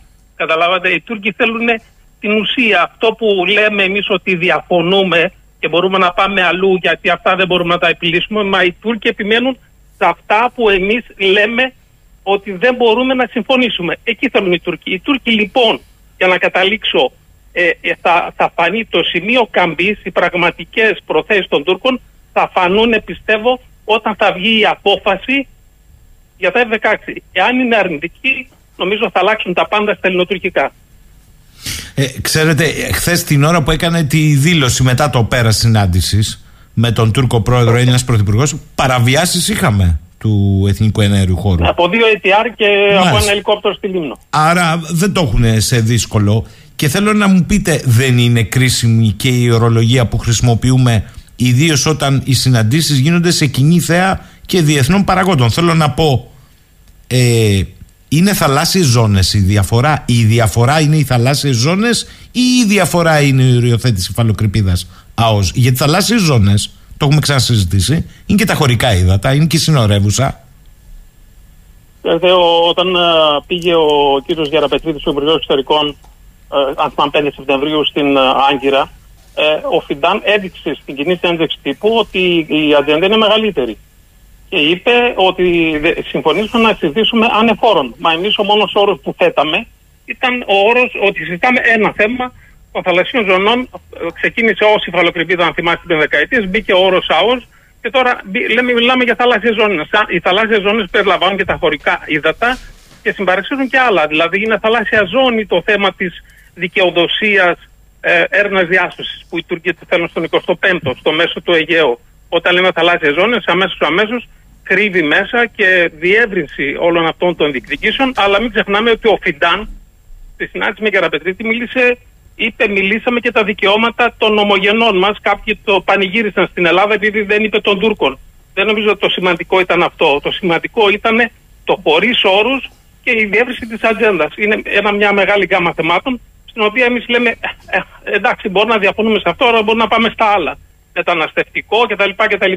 Θέματα κλιματικής ε, κρίσης και ξέρω εγώ. Νομίζω ότι παίζουμε με τις λέξεις, το θετικό κλίμα έχει μία, ε, μία περίοδο που τελειώνει, ε, θα φτάσουμε σε ένα σημείο λήξης και εκεί θα δούμε την, την ε, πραγματική ε, Τουρκία. Ε, και επίσης η Τουρκία εκμεταλλεύεται στη βάση αυτή, βλέποντας η Ελλάδα, αν και τελευταία βλέπουμε κάποιες αλλαγές στις δηλώσεις των Ελλήνων πολιτικών, η Ελλάδα έδειξε μια διάθεση να πεμπλέξει το Κυπριακό. Ναι. Ε, Μα ούτε και χθες δεν- έγινε νήξη στις επί- στο επίσημο τουλάχιστον σκέλος και ενώ ο Ερντογάν είχε επαναφέρει την περσινή του ομιλία και προχθές στην έδρα του Οργανισμού Ηνωμένων Εθνών για δύο χωριστά κράτη στην Κύπρο. Τέλος. Αυτό που διαφημίζουν οι Τούρκοι, κύριε Σαχίνη, είναι, βλέπω δύο μέρες τώρα, η ομ- στην ομιλία του Ερντογάν, το πρώτο αυτό, ότι ζήτησε αναγνώριση από όλες τις χώρες του, του ψευδοκράτους. Και το δεύτερο, αυτά, τα δικά του τα μεγαλοειδιατικά, ότι, ο, χω- ότι ο κόσμος είναι παρα- ε, μεγαλύτερος από πέντε, ενώ από τα πον- πέντε μόνιμα μέλη θα πρέπει να υπάρχουν περισσότερα και αυτά τα δικά του περί Ισλαμοφοβίας και τα λοιπά. Δηλαδή ε, επανέλαβε ο Ερντογάν ότι εμείς στο θέμα του Κυπριακού έχουμε τη σκληρή στάση των δύο ε, ανεξαρτήτων ε, κρατών και νομίζω ότι και η μεγάλη εικόνα στην πύλα γιατί κάποιοι ερμήνευσαν τα γεγονότα στην πύλα ε, με μια πιστεύω μειοπική ε, αίσθηση το είδαν καθαρά ότι φτιάχνει ένα δρόμο για να προωθεί πιο εύκολα τις εφεδρείες, το πυροβολικό κτλ. Εγώ στρατιωτικός είμαι, αλλά νομίζω αυτό είναι μια μικρή, ε, πώς το πω, μια κοντόφθαλμη ερμηνεία. Εγώ βλέποντας το τι λένε οι Τούρκοι ειδικοί στο θέμα, οι Τούρκοι δεν. τα, τα γεγονότα στην πύλα που έγιναν μία ημέρα αμέσως μετά την παράταση του εισάρτηση του εμπάργου του Αμερικανικού έναντι της Κύπρου για στρατιωτικό εξοπλισμό έγιναν, επαναλαμβάνω, μία μέρα μετά σαν αντίδραση, ήταν η αφορμή. Αυτό που κάναν στην πύλα είναι, δείχνουν ότι εμείς σε μια περιοχή όπου πλέον είναι ξεκαθαρισμένο ότι έχουμε δύο ανεξάρτητα κράτη, το βόρειο και το νότιο, δεν θέλουμε ειρηνευτική δύναμη. Αυτό είναι. Οι Τούρκοι πιέζουν να φύγει η ειρηνευτική δύναμη από εκεί, γιατί πλέον δεν υπάρχει διαφορά. Έχουμε δύο ανεξάρτητα κράτη και δεν ε, ε, έχει λόγο να, έχει, να υπάρχει ειρηνευτική δύναμη. Νομίζω Τα γεγονότα ότι- στην πύλα αυτό δείχνουν. Για Νομίζω- μένα αυτή είναι μια μεγάλη πολιτική εικόνα. Νομίζω ότι καλά κάνατε και το φέρνετε έτσι δημόσια. Αυτή είναι ίσως μια πολύ πιο ορθή προσέγγιση και δείχνει και μεγάλο κάδρο και καλά κάνετε. Θέλω να κλείσω αυτό το κεφάλαιο, δεν τα αφήσω έτσι, το είπατε. Με συγχωρείτε. Ε, οι δημοσιογράφοι και ιδίως οι Αμερικανοί δημοσιογράφοι που ασχολούνται με ζητήματα εξωτερικής πολιτικής και δουλεύουν σε μέσα κολοσσούς όπως το CNN ε, δεν κάνουν τυχαία διατυπώσεις και ερωτήσεις δεν τους κατέβει και δεν, είναι προετοιμασμένοι. Και πολλές φορές έχουν και briefing για το τι θα ρωτήσουν. Όταν έχεις τον Έλληνα Πρωθυπουργό απέναντί σου 8,5 λεπτά και λες εσύ, στον προ... εσύ λες ο δημοσιογράφος, ο Quest λες έχω την αίσθηση ότι είστε μια χαρά μεταξύ σας εννοεί τον Ερντογάν στο βαθμό που δεν αγγίζετε τα δύσκολα ζητήματα μεταξύ Ελλάδας και Τουρκίας και υπάρχει μια ευρεία σειρά ζητημάτων που μπορείτε να συνεργαστείτε. Μετανάστευση, κλιματική αλλαγή. Ωστόσο, λέει ο κύριος Κουέστ, οι εδαφικές δυσκολίες είναι πάντοτε στη βάση της σχέσης σας. Και απαντά ο Πρωθυπουργός. Ναι, αυτές, εννοεί δηλαδή τις εδαφικές δυσκολίες, είναι μακροχρόνιες δυσκολίες και αναγνωρίζουμε ότι έχουμε μια μείζωνα εκκρεμή διαφορά με την Τουρκία. Δηλαδή, τον προσδιορισμό των θαλασσίων ζωνών μας άρα όχι φαλοκρηπιδαός μόνο, στο Αιγαίο και την Ανατολική Μεσόγειο. Και έχοντας πει αυτό, προσθέτει και την εξής επίμαχη φράση. Επομένως, ακόμη και αν μπορούμε να συμφωνούμε ότι διαφωνούμε στα βασικά ζητήματα, αναφορικά με τις εδαφικές διεκδικήσεις, territorial claims, αυτό λέξη, μπορούμε ωστόσο να έχουμε μια ανοιχτή πόρτα συνεργασίας. Με συγχωρείτε, εάν δεν έχουμε αντιληφθεί το δόκανο που έχει στήσει, γιατί ο δημοσιογράφος κάνει τη δουλειά του, να πούμε ότι εκ παραδρομής δεν το καταλάβαμε. Εάν όμως το έχουμε αντιληφθεί, γιατί η επίταση στην απάντηση άλλο δείχνει, τι συμβαίνει εδώ, έχουμε και εδαφικό θέμα. Κυριαρχή. Κοιτάξτε, ε, το θέμα, τα χωρικά έδρα είναι γνωστό ότι είναι κυριαρχία. Κυριαρχικό δικαίωμα είναι η ΑΟΣ και η φαλοκρηπίδα. Όταν εσύ λες ότι υπάρχει και, και εδαφικό θέμα, εδώ ε, πέραν από, το, από την ερμηνεία ως κυριαρχία στο χωρικών υδάτων, το έδαφος είναι ground, είναι έδαφος. Άρα μιλάμε ότι παραδέχεσαι ότι υπάρχει και θέμα ε, εδαφικής κυριαρχίας, το γνωστό θέμα των, ε, των Τούρκων με τα αμφισβητούμενης κυριότητας ελληνικά νησιά, τα 152, μία λίστα που παίζει πάνω κάτω. Δηλαδή όταν διευρύνεις από μόνος σου ε, την γκάμα, αμέσως αμέσως και, ο, ε, και, και οι ξένοι και οι Αμερικανοί και οποιοδήποτε δημοσιογράφοι ανοίγουν και αυτοί την τη γκάμα των ερωτήσεων. Νομίζω ότι είναι επικίνδυνη αυτή η λογική, αυτός ο ατραπός. Ε, πρέπει να μείνουμε σταθερά σε αυτό το ΑΟΣ και δεν μπορούμε να μιλάμε για ε, ζώνες, θαλάσσιες ζώνες, γιατί οι θαλάσσιες ζώνες έχουν μια ευρύτερη γκάμα που περιλαμβάνουν εκτός από θέματα ε, κυριαρχικών δικαιωμάτων, περιλαμβάνουν και θέματα κυριαρχίας. Το εδαφικό είναι ακόμα περισσότερο, πολύ σωστά το επισημάνετε, πάει ακόμα πιο, πιο βαθιά και νομίζω ότι είναι επικίνδυνη αυτή η συζήτηση.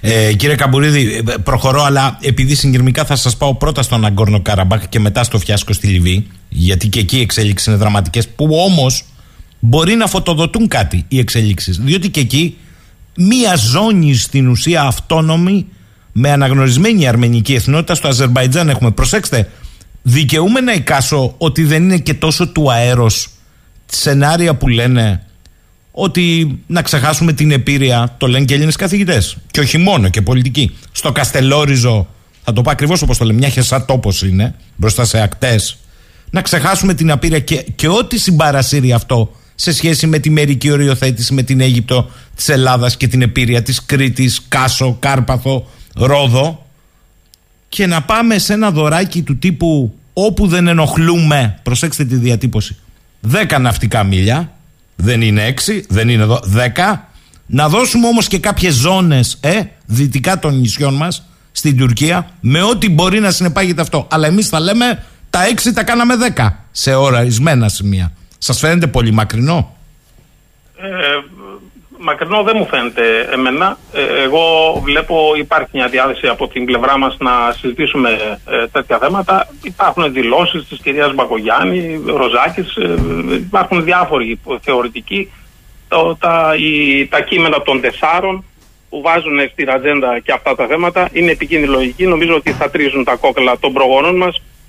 αυτό δεν είναι μένουμε στο παρελθόν, πρέπει να αντλούμε από την ιστορία και να προχωράμε. Κάποιοι, κάποτε κάποιοι άνθρωποι ε, πέθαναν για μία χούφτα γης, ε, πέθαναν ε, για να μην κάνουν ένα βήμα ε, πίσω, κρατώντας την ελληνική σημαία ψηλά. Δεν μπορούμε να συζητάμε και να λέμε ότι είναι μια σπιθαμία δάφους και δεν έχει επίρρεια το Καστελόριζο. Ας ρωτήσουμε αυτούς τους ανθρώπους που τους ακρίτες στο Καστελόριζο που ζουν εκεί αυτή η ερμηνεία πώς θα την ε, πώς, πώς, θα τη πώς θα την ε, αποδίδανε.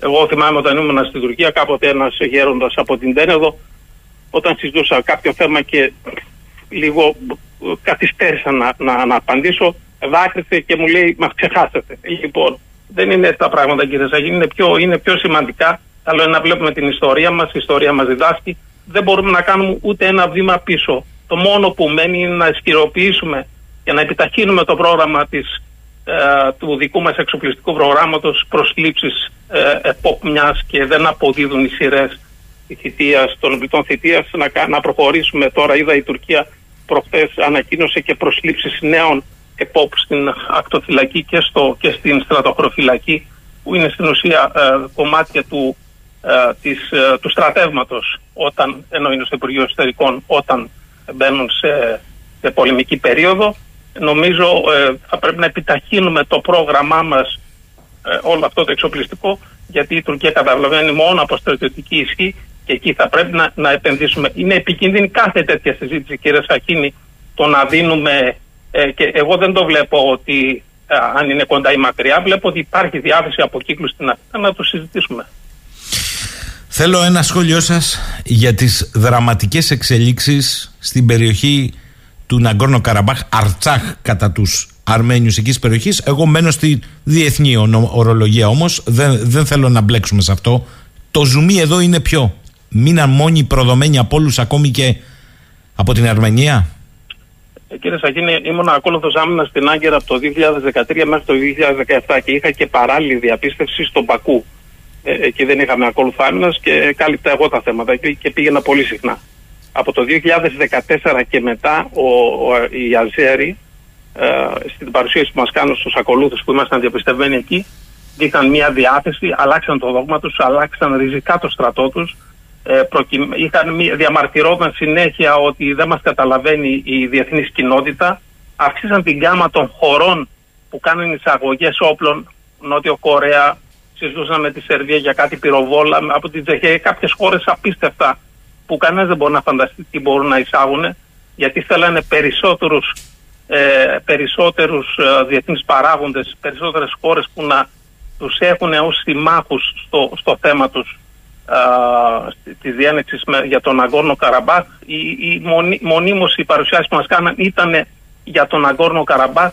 Αλλάξαν εντελώς το δόγμα τους, άρχισαν το, αν θυμάμαι τον Οκτώβριο του 2014 έγιναν οι πρώτες κοινέ ασκήσεις με τους Τούρκους, πήγαν οι Τούρκοι ειδικοί, πλέον οι Τούρκοι έχουν ολόκληρο τάγμα εκεί, δεν έχουν μόνο τους, έχουν και συμβούλους στο, στο επιτελείο και είχαμε λοιπόν το πρώτο, την πρώτη ρήξη και δο, δοκιμασία, την μεγάλη στρατιωτική δοκιμασία ήταν αν θυμάμαι τον Απρίλιο του 2015 που προχώρησαν κάποια μέτρα στον Ακόρνο Καραμπά. Τον πόλεμο των 44 ημερών 2020 όπου κατέλαβαν τα 10 από τα 13.000 τετραγωνικά χιλιόμετρα του Ναγκόρνο Καραμπά. Λοιπόν, η, το Αζερβαϊτζάν ε, εκεί έβαλε τις βάσεις με την ανοχή της Ρωσίας λόγω της δυτικόστροφης επιλογής του Πατσινιάν, του Πρωθυπουργού του Αζερβαϊτζάν. Λοιπόν, έβαλαν τις βάσεις να εξαφανίσουν εντελώς τον Αγκόρνο Καραμπάχ. Τον Αγκόρνο Καραμπάχ έμεινε μόνο του. Ε, βλέπουμε ακόμη και η Αρμενία της γύρισε την πλάτη, αν δείτε τις δηλώσεις του Πασινιάν χθες. Λοιπόν, και αφού τους ε, το προηγούμενο διάστημα τους έκλεισαν τον διάδρομο του Λατσίν που είναι ε, στο, στον έλεγχο του Αζερβαϊτζάν. 120.000 άνθρωποι παρακαλούσαν για βοήθεια και ακόμα και χώρες ευαίσθητες στο θέμα το αρμενικό, μιλάω για την Γαλλία, βλέπουμε ότι δεν μπόρεσαν να κάνουν τίποτα. Ε, νομίζω ότι η μεγάλη εικόνα, κύριε Σαχίνη, και αυτό που βλέπω ε, που, που αποσκοπεί το Αζερβαϊτζάν τελικά, γιατί δεν τελειώνει εκεί το θέμα, το, το, το, το Ναγκόρνο Καραμπάχ έχει τελειώσει, ο κύριος σκοπός είναι να εκδιώξουν με τρομοκρατία, με στρόφιγγα στις ανθρωπι, ε, στα θέματα καθημερινής διαβίωσης να εκδιώξουν τους Αρμένους που ζουν εκεί. Η μεγάλη εικόνα είναι και βλέπω ότι χθες στο θέμα αυτό έκανε δηλώσεις ο Υπουργός Μεταφορών της Τουρκίας ε, είπε πολύ καλή εξέλιξη για το διάδρομο του, Ζε, του Ζενγκεζούρ. Αυτός ο διάδρομος ε, ξέρετε είναι ε, αυτός ο οποίος περνάει κάτω από το, από το Ζεγκεζούρ που είναι ανάμεσα σε Αρμενία και Ιράν. Είναι το μοναδικό κομμάτι που ελέγχει το, το, η Αρμενία και διακόπτει την επαφή της Τουρκίας με το Αζερβαϊτζάν και τον υπόλοιπο τουρκικό κόσμο. Είναι ένας διάδρομος εμπορικός, οικονομικός και στην ουσία μετεξελίσσεται με το σε πολιτικό για την ένωση των τουρκικών κρατών, των αιώνων της Τουρκίας στο σχέδιο του Ερδογάν. Λέγοντας λοιπόν ο Υπουργός Μεταφορών της Τουρκίας πολύ θετική εξέλιξη για τον άλλο διάδρομο, εννοούμε το νότιο σύνορο της Αρμενίας με το Ιράν, και αυτό και διαμαρτύρεται το Ιράν. Εκεί είναι και η μεγάλη, νομίζω ο επόμενος στόχος του Αζερβαϊτζάν θα είναι εκεί.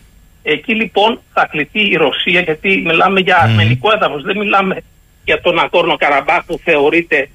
Ε, Αζέρικο. Αζέρικο. Ναι. Εκεί λοιπόν θα είναι η επόμενη. Και να σας πω μια λεπτομέρεια ε, πάνω στα, στα μέσα μάχης του Αζερβαϊτζάν όπως είχαν κάποια, νομίζω ήταν το, των Λακεδαιμονίων των Σπαρτιατών, το Λάμδα που είχαν οι Ρώσοι στην Ουκρανία, οι Αζέροι πάνω στα μέσα μάχης είχαν το ανάποδο Δέλτα και όταν ρωτήθηκαν κάποιοι είπαν ότι αυτό είναι, το Δέλτα το ανάποδο είναι, συμβολίζει το φύλακα ε, του Ζενγκεζούρ. Δηλαδή ο επόμενος στόχος είναι αυτός γιατί η Τουρκία θέλει να υπάρχει ένωση χερσαία και με το Αζερβαϊτζάν εμπορικός, οικονομικός δρόμος και πολιτικός για την υλοποίηση του δόγματος του αιώνα της Τουρκίας η ένωση των, πολιτικό, των ε, τουρκικών κρατών. Άρα θεωρείτε ότι το Ναγκόρνο Καραμπάχ κάπου εδώ κλείνει, θα έχουμε ξεριζωμό ε, και εκτοπισμό ενδεχομένων ενδεχομένως αφού είναι αζέρικη επικράτεια όσους θα θεωρήσουν ότι όχι τους αντιστάθηκαν, κάναν τρομοκρατικές ενέργειες, θα βρεθεί η φόρμουλα, θα πάνε σε φυλακές. Όμως ο νότιος διάδρομος που περιγράφεται μας εξηγείται με έναν τρόπο γιατί θα μας φέρει κοντά και σε εμπλοκή του Ιράν και σε εμπλοκή του Ισραήλ που είναι σύμμαχος των Αζέρων επίσης. Φυσικά. Αυτός είναι, είναι ένα στρατηγικό σημείο. Βλέπω τρώγονται συνέχεια. Υπάρχουν μεγάλες συζητήσεις στην τουρκική τηλεόραση, στις, ε, στα μεγάλα κανάλια των Τούρκων ειδικών ε, και πολύ ώρες για το θέμα της σημασίας αυτού του διαδρόμου. Είναι ένας διάδρομος που κάποιες χώρες είναι αντίθετες στην, στο να πέσει στα χέρια των Τούρκων, είτε μιλάμε για Αζερβαϊτζάν ή Τουρκία, όταν μιλάμε για Αζερβαϊτζάν μιλάμε για Τουρκία. Εγώ έχω να πω ότι είδα κάτι βιντεάκια σε μέσα κοινωνικής δικτύωσης που χθες στον Πακού κάνανε, πανηγυρίζανε ε, πολίτες κρατώντας σημαίες της Ρωσίας και της Τουρκίας. Όταν μιλάμε για Αζερβαϊτζάν, μιλάμε για Τουρκία. Αυτό εντάσσεται σε ένα, στο μεγάλο ε, σχέδιο της, ε, του οράματος του, του αιώνα της Τουρκίας. Και πρέπει, εμάς, μας, πρέπει να μας ενδιαφέρει το θέμα των, της Αρμενίας γιατί η Αρμένη είναι όχι μόνο ομόδειξη, είχαμε πάντα άριστες σχέσεις με την Αρμενία και επίσης ε, πρέπει να ξέρουμε ότι η υλοποίηση αυτού του οράματος του, του, του αιώνα της Τουρκίας συμπεριλαμβάνει και τις γαλάζιες πατρίδας άρα είναι αντίθετος με τα εθνικά μας ε, συμφέροντα και πρέπει να μας ενδιαφέρει άμεσα. Νομίζω ότι η Δύση δεν είναι μόνο ο, ο Πούτιν, εντάξει η Ρωσία είναι ψυχρά ε, καθαρά στο θέμα της συμφεροντολογική ε, σε μια τέτοια συμφεροντολογική βάση. Εξάλλου ο Πασινιάν ε, του έδωσε και μια καλή αφορμή μιας και είδε τους Αμερικανούς, ναι. Τους Αμερικανούς. Όμως νομίζω ότι η Δύση πούλησε το, τους, ε, το, τους 120.000 τους ανθρώπους που ζούσαν στον Αγκόρνο Καραμπάθ και πανηγυρίζουν πλέον στο Αζερβαϊτζάν σήμερα και στην Τουρκία πρωτοσέλιδα, ε, ολοσέλιδες αναφορές στη νίκη του τουρκισμού απέναντι στους ε, ε, ορθόδοξους, χριστιανούς ορθόδοξους ε, Αρμενίους του Ναγκόρνο Καραμπάθ. Μάλιστα. Θέλω να κλείσουμε με αυτό που εγώ το λέω το μεγάλο φιάσκο της ανθρωπιστικής αποστολής των ενόπλων δυνάμεων που όμως το Μάρμαρο το πλήρωσαν προσωπικό των ενόπλων δυνάμεων και θέλω να κλείσουμε ξεκινώντας από το εξής, κύριε Καμπουρίδη και έχετε απόλυτη γνώση. Στο βαθμό που εσείς θέλετε να πείτε και αυτό που θέλετε να πείτε. Θα σας το ρωτήσω όμως ευθέως. Εχθές ανακοινώθηκε ότι με προεδρικό διάταγμα που υπεγράφει την Τρίτη, μετά από πρόταση του Υπουργού Εθνικής Άμυνας, κατόπιν εισήγησης του αρχηγού ΓΕΘΑ και απόφαση του Συμβουλίου Αρχηγών Γενικών Επιτελείων, δόθηκε ο ανώτατος βαθμός μεταθάνατον στην Αντιπλήαρχο σε υπονάβαρχο, στην Επισμηναγό σε υποπτέραρχο και στον Αρχιλοχία σε συνταγματάρχη. Διαβάζω λοιπόν ότι στην ανακοίνωση του ΓΕΘΑ η αιτιολογία για την απονομή του τιμητικού μεταθάνατον ανώτατου βαθμού είναι διότι απεβίωσαν κατά την εκτέλεση υπηρεσίας που συνεπάγεται αυξημένο κίνδυνο. Συγγνώμη, το ΓΕΘΑ δεν αναγνωρίζει εκ των υστέρων ότι η αποστολή ήταν αυξημένου κινδύνου. Ε, ξέρετε, έχει γίνει πλέον θέμα εθνικού δικασμού και νομίζω το σημαντικό είναι ότι χάσαμε πέντε ανθρώπους που είχαν να υπηρετήσουν την Ελλάδα και τα ελληνικά συμφέροντα σε μια περιοχή όπου ε, συγκεντρώνει η Αφρική, συγκεντρώνει το κέντρο του παγκόσμιου γεωπολιτικού ενδιαφέροντος ε, το, το διάστημα βλέπουμε ότι ε, ε φεύγουν, εκδιώχνονται ε, πρώην παλιές απεικιοκρατικές δυνάμεις Γαλλία, Αγγλία, ε, κυρίως Γαλλία γίνονται πραξικοπήματα, κινήματα και εμφανίζονται καινούργιες Κίνα, Ρωσία, είπα, και βλέπουμε η Τουρκία έχει λόγο εκεί. Σε κάθε ε, σχεδιασμό, κύριε Σαχίνη, που θα κάνουμε από εδώ και πέρα σε κάθε χώρα της Αφρικής, είτε ανθρωπιστικά, είτε επιχειρησιακά ή όπως θέλετε στέλνοντας ομάδες σε κάθε, σε οποιαδήποτε αποστολή ειρηνευτική, οπωσδήποτε θα βαθιστεί αυτή, θα πρέπει να το έχουμε αυτό στο μυαλό μας. Υπάρχουν, θα πρέπει να γίνονται πολύ σωστές από πριν εκτιμήσεις και αναλύσεις αξιολογής κινδύνου ή απειλής όπως θέλει μπορεί κάποιος να το πει προκειμένου να στείλουμε μία ε, μια ομάδα. Λοιπόν, και ο εθνικός διχασμός ήταν, ε, για να ξεκινήσω από την αρχή του, του επιχειρηματός μου, ε, αν τελικά ήταν ε, τρομοκρατικό χτύπημα ή τροχαίωμα. Αυτό είναι, είναι το, το σημαντικό. Ε, φυσικά αυτοί οι άνθρωποι έπεσαν, σκοτώθηκαν, είτε είναι τροχαίο είτε είναι τρομοκρατικό χτύπημα.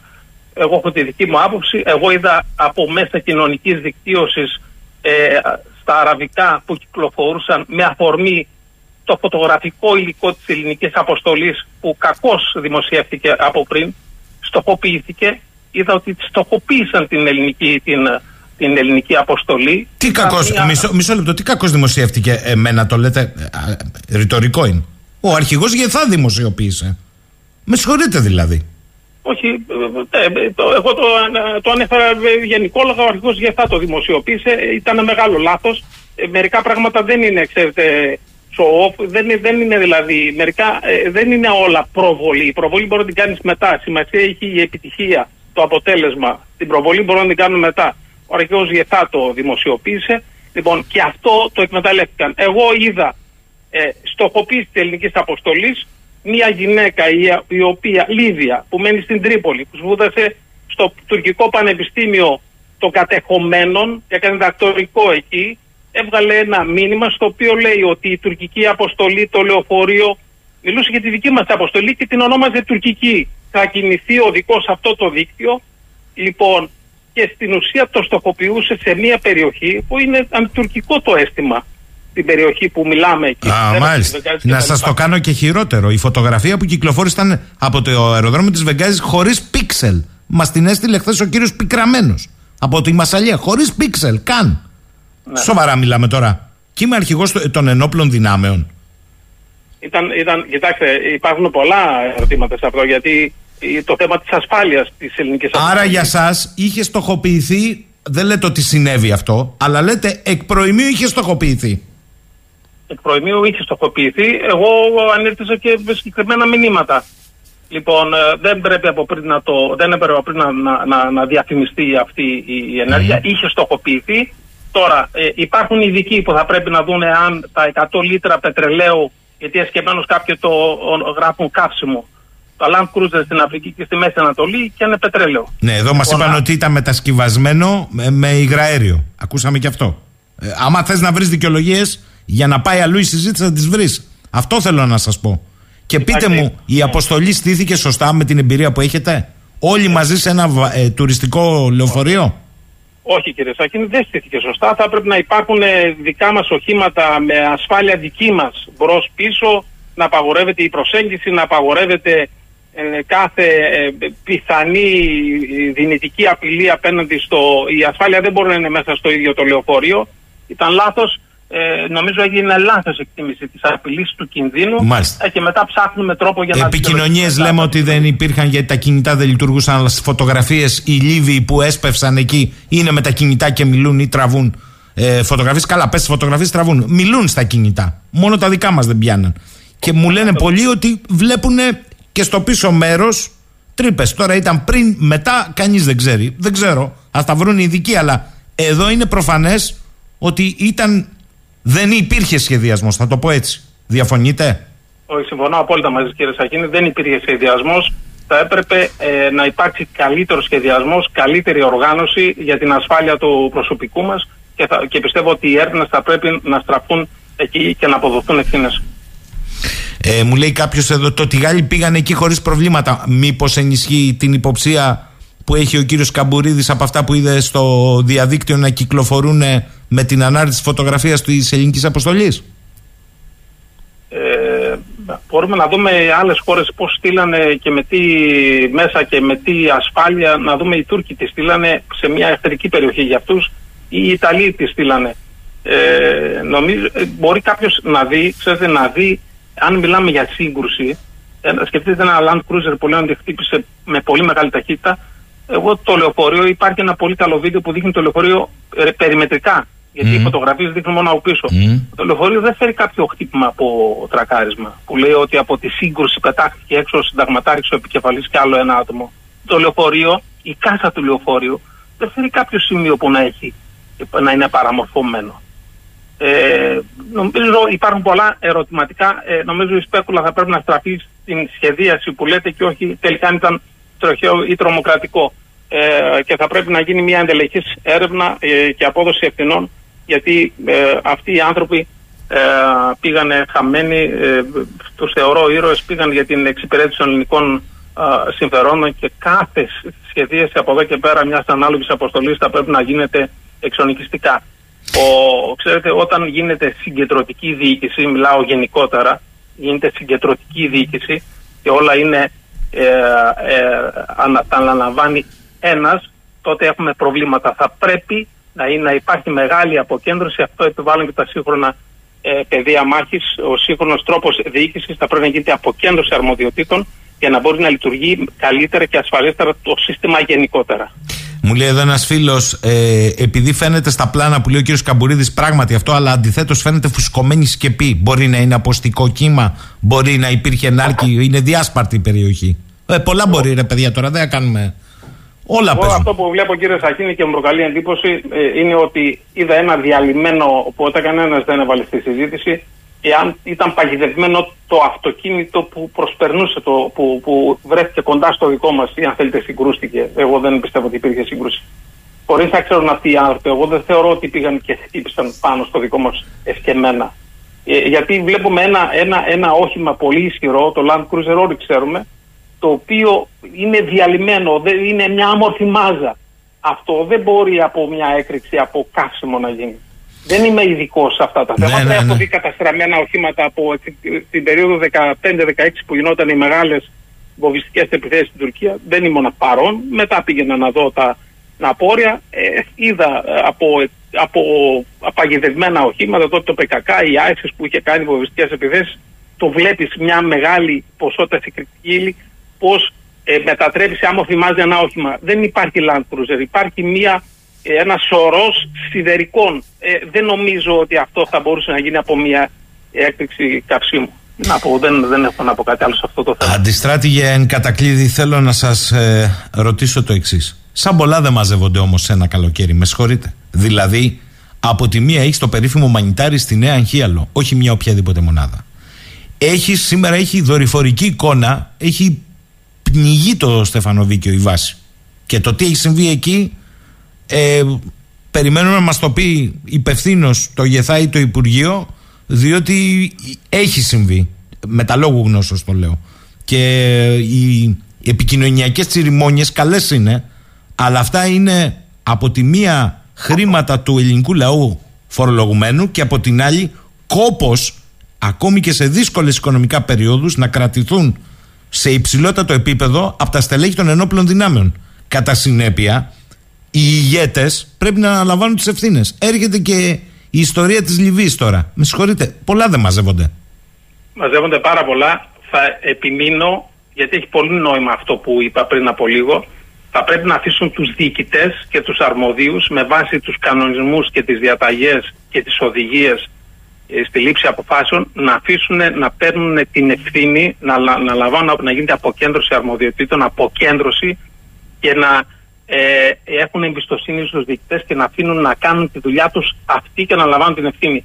Όταν υπάρχει η αρχή του ενός, ο οποίος αυτός λέει θα, το, θα γίνει έτσι αλλιώς και τα λοιπά και στο τέλος την ευθύνη την αναλαμβάνουν μικροί, αμέσως αμέσως οι μικροί και όταν λέω μικροί εννοώ τον διοικητή Μμμ. της Αρχιάλου, τον διοικητή του Στεφανοβικίου και τα λοιπά, αυτούς θεωρώ μικρούς, αμέσως αμέσως αυτός γίνεται ένα, ε, ένα εργαλείο, γίνεται ένας άνθρωπος άβουλο όργανο και το μόνο που προσπαθεί είναι να αποφεύγει τις ευθύνες. Λοιπόν, δεν ε, λειτουργεί έτσι ο στρατός. Θα πρέπει να, να, να γυρίσουμε πίσω και να αφήσουμε το στρατό να αναπνεύσει τα μικρά μας τε- στελέχη, να τα δώσουμε πρωτοβουλία, να παίρνουν αποφάσεις και να είναι αυτοί υπεύθυνοι. Μόνο έτσι θα λειτουργήσει σωστά ο στρατός. Όταν έχουμε την αρχή του ενός ανδρός που μόνο αυτός αποφασίζει και αναθέτονται μετά οι ευθύνες στους υπολείπους, θα δούμε και άλλα χειρότερα κύριε Σαχίνη.